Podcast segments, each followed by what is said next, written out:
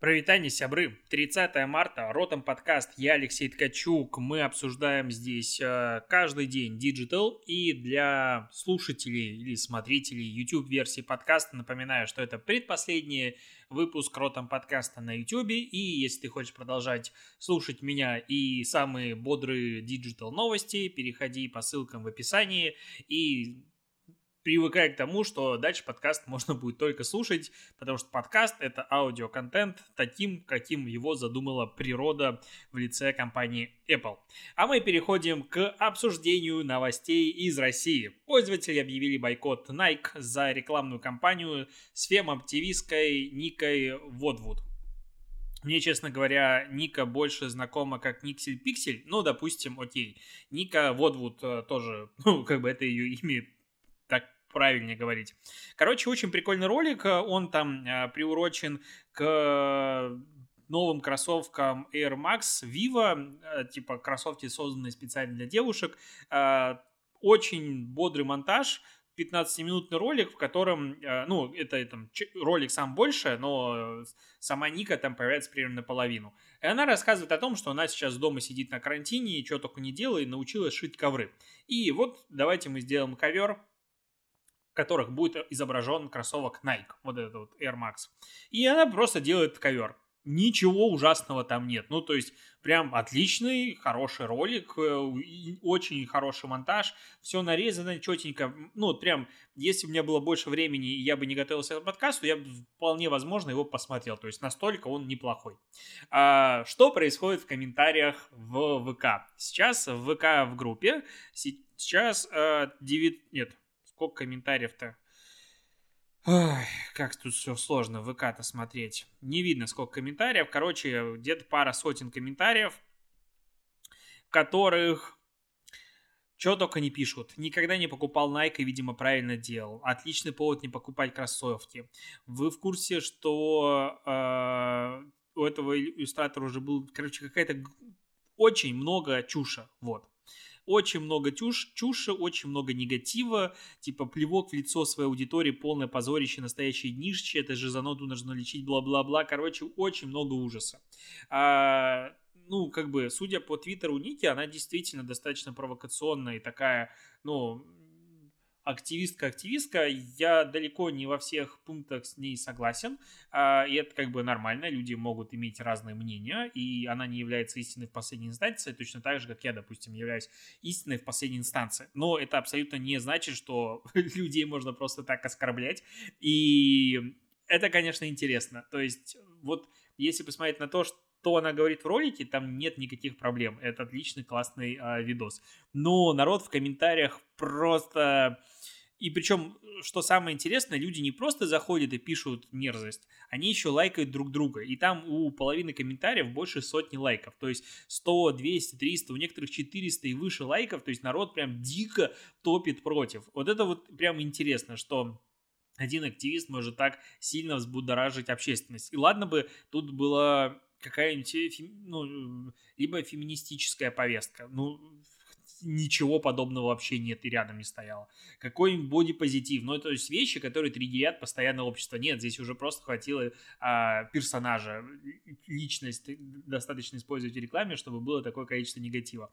А, очевидно, что Nike не как не будет на это реагировать, ну, то есть поудаляет там самые а, оторванные комментарии и все, и определенно не будет менять свою политику, потому что Nike, в принципе, всегда таким был, и просто как бы забавно, а в чем будут ходить люди? Ну, то есть смотри, а, у Адидаса боди-позитив.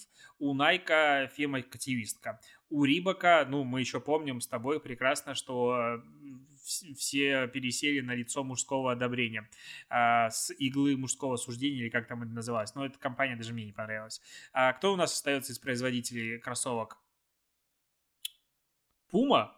Ну, у Пумы тоже что-то было у Пумы что-то тоже было, не могу сейчас вспомнить что, у Риты, Пумы, но что-то тоже такое было, либо в ближайшее время будет. Ну, они, то, что чернокожих моделей используют, это прям безоговорочно 100%, а как бы для истинно православного лика, точнее, глаза обычного потребителя это тоже неприемлемо, и куча негатива идет и там, и получается, что, в принципе, это остается, а, ну, Белвест, есть такой производитель обуви в Беларуси. И в целом, заметь, если происходит в мире какая-то жопа, от этого больше всего выигрывает Беларусь. Белавия просто кайфует от того, что Россия срется постоянно со всеми своими соседями и запрещает перелеты. Ну, просто Белавия на этом живет. Сейчас, э, ну, Белвест поднимется на то, что, ну, потому что в России как-то кроссовочки никто покупать не сможет, потому что везде вот такая дичь. Я, конечно, угораю. Ну, я не настолько отмороженный, но в любом случае это, ну, это грустно. То есть ты живешь, живешь в каком-то своем мире, а потом оказывается, что, ну, вот такое происходит. Причем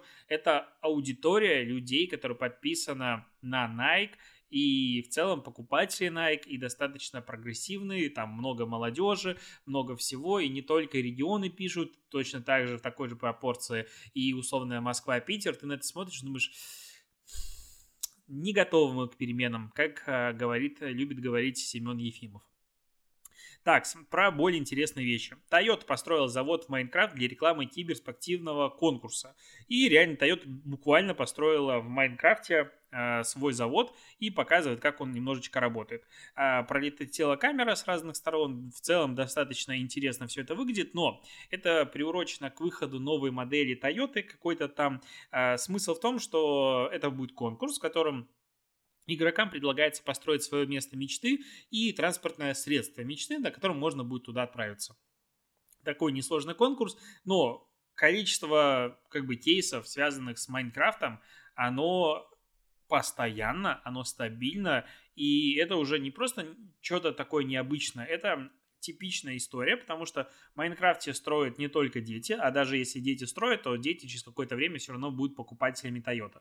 И все больше брендов это используют, и в целом это реально ну, классный инструмент. Мне нравится, как а, через даже такие несложные игры а, вот маркетинг объединяет геймификации и позволяет людям творить. Короче, круто.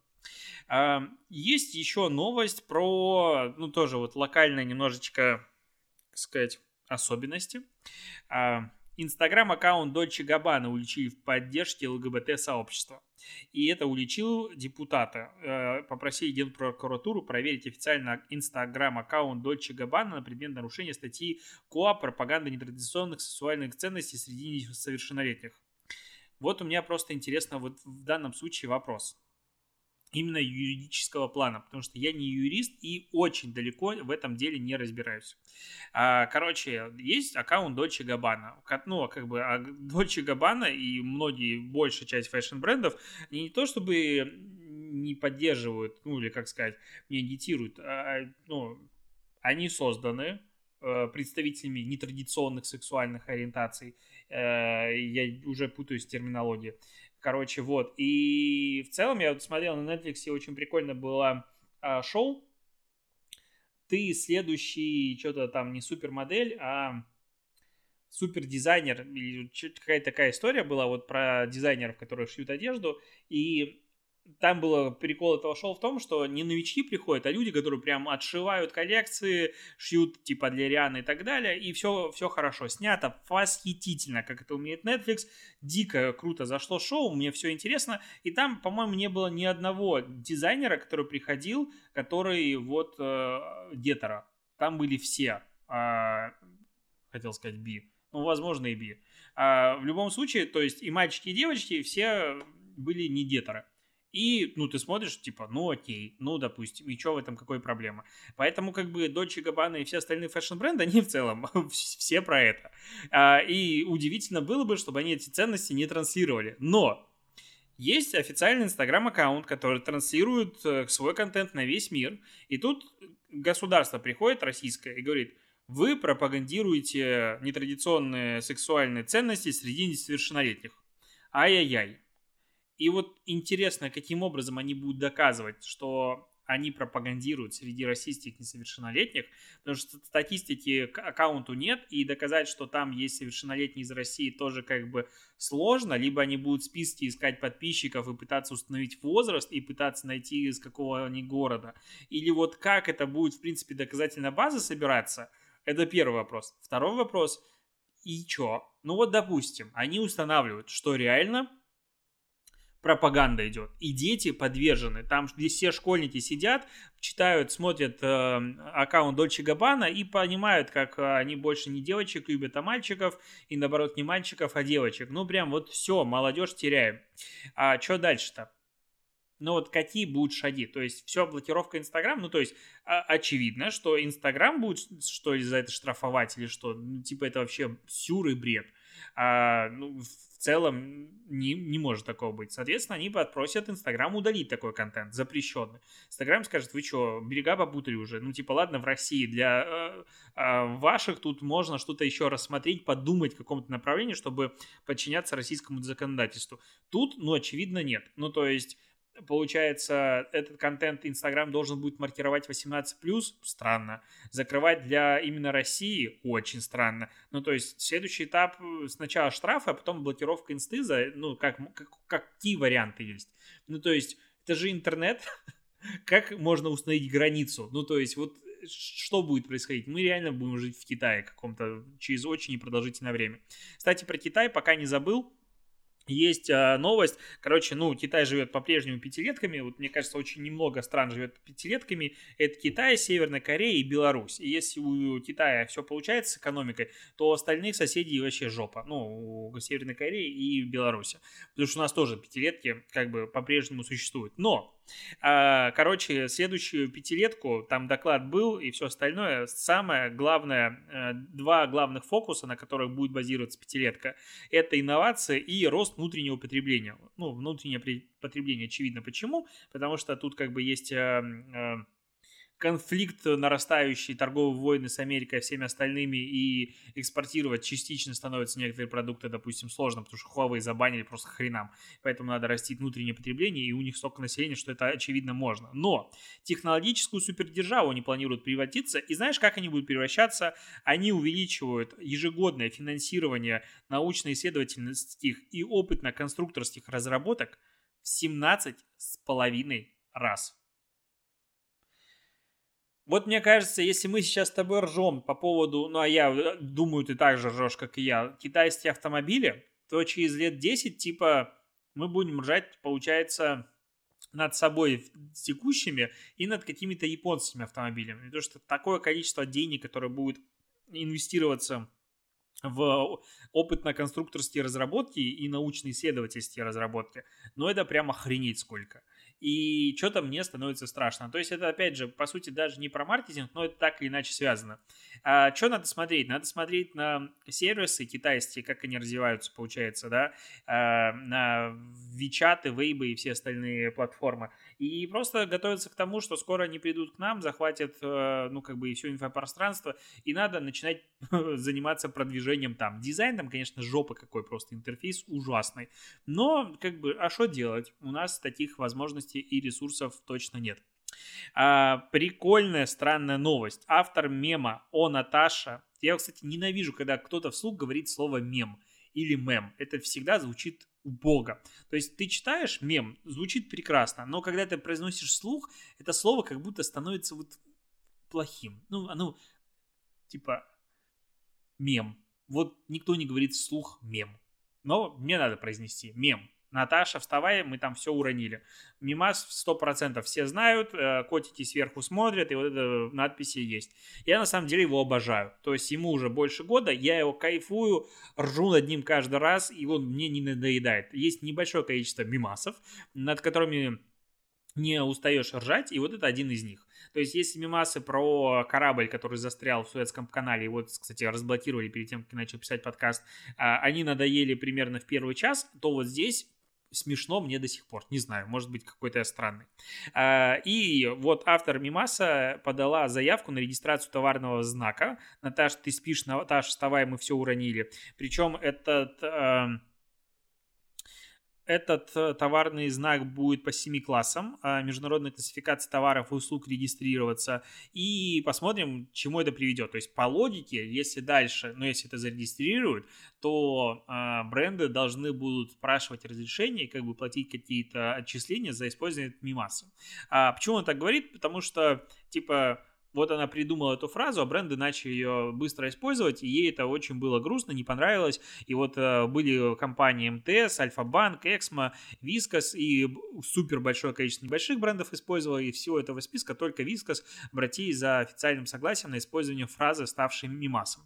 А, ну вот, как бы я чувствую немножечко боль автора мема, потому что а, комната «Кто такой, зачем нужен?» она породила в целом целую выводы к плеяду всего, связанного с Клабхаусом. Ну, то есть, в целом, в Клабхаусе кто такой зачем нужен? Это внутренний мимас, который вышел вовне, и очень многие его использовали. И в целом, это ну, стала фраза такая уже витать вокруг меня регулярно.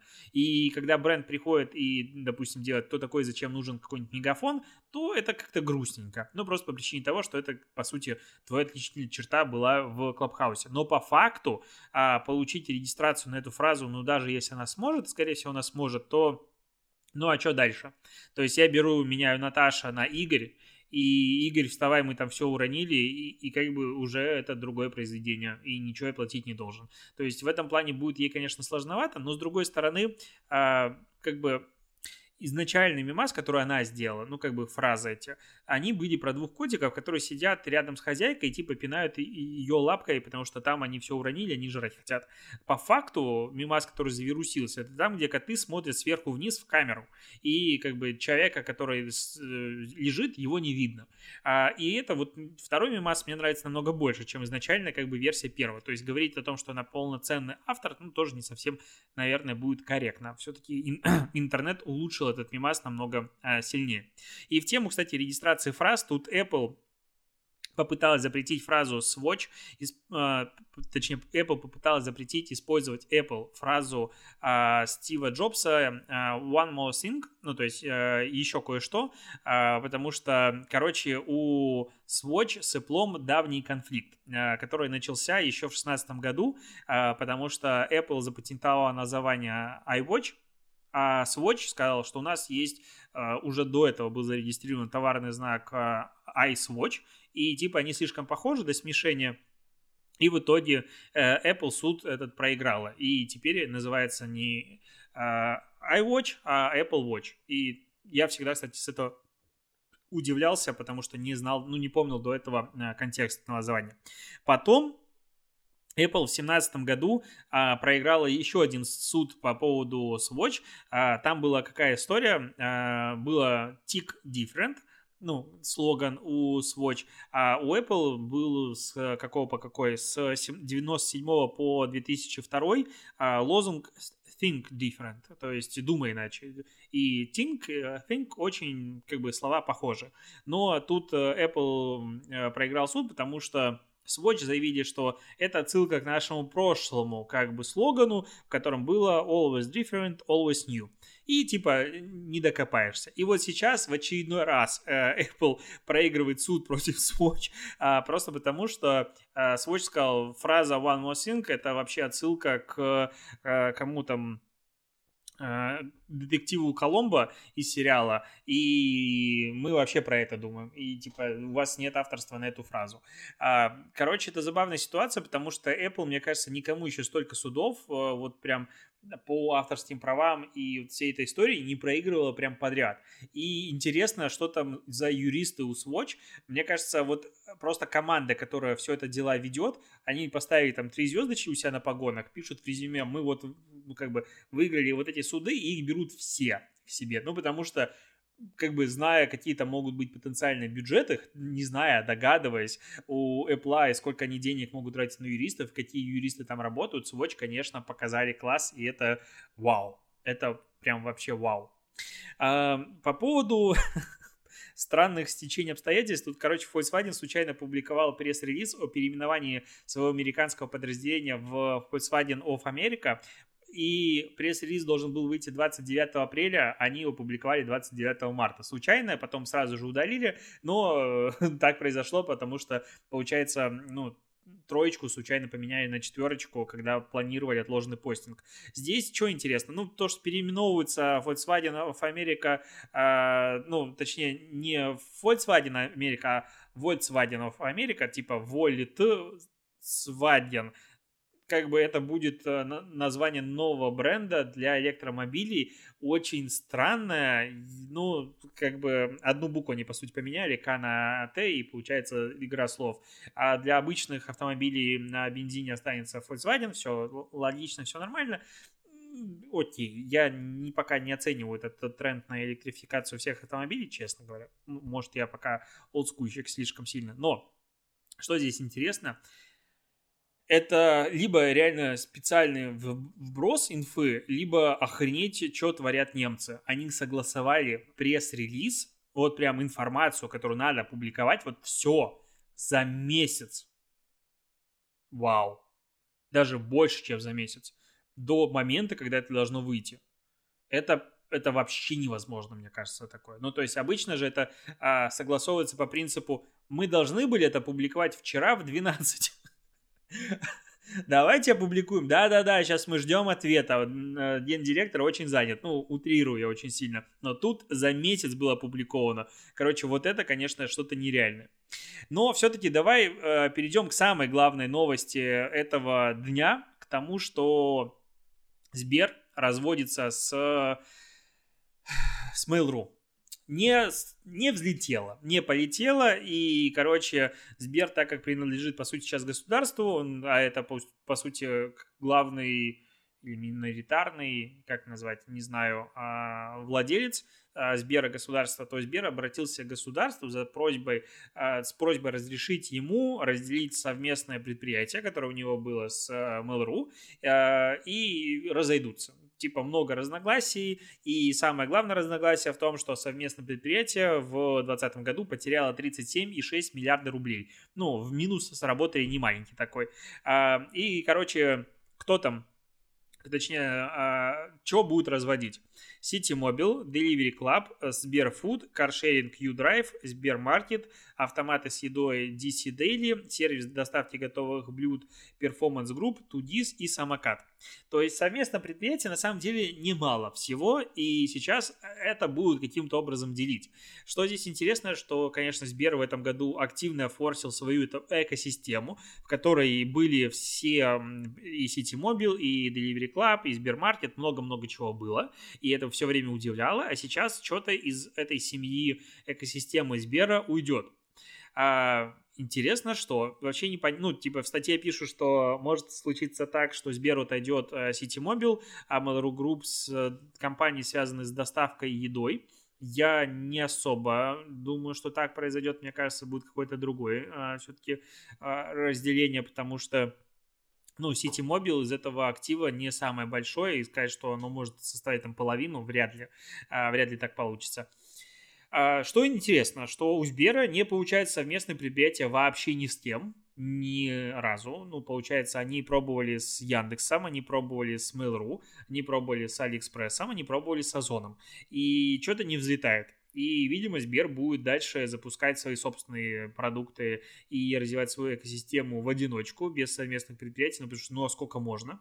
И вот купил Точнее, Сбер подписал соглашение о намерении типа неотзывной, или как оно называется, о том, что они а, iGoods выкупают, или точнее goods.ru, не понимаю, зачем существует этот сервис. Ну ладно, я угораю.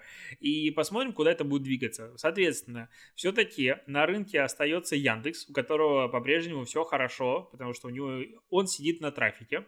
И как э, показывает практика, трафик в данном случае гораздо важнее. Труба это бесплатно органического, чем деньги, потому что у Яндекса все неплохо так окупается, судя по статистике, а тут как бы убытки не маленькие.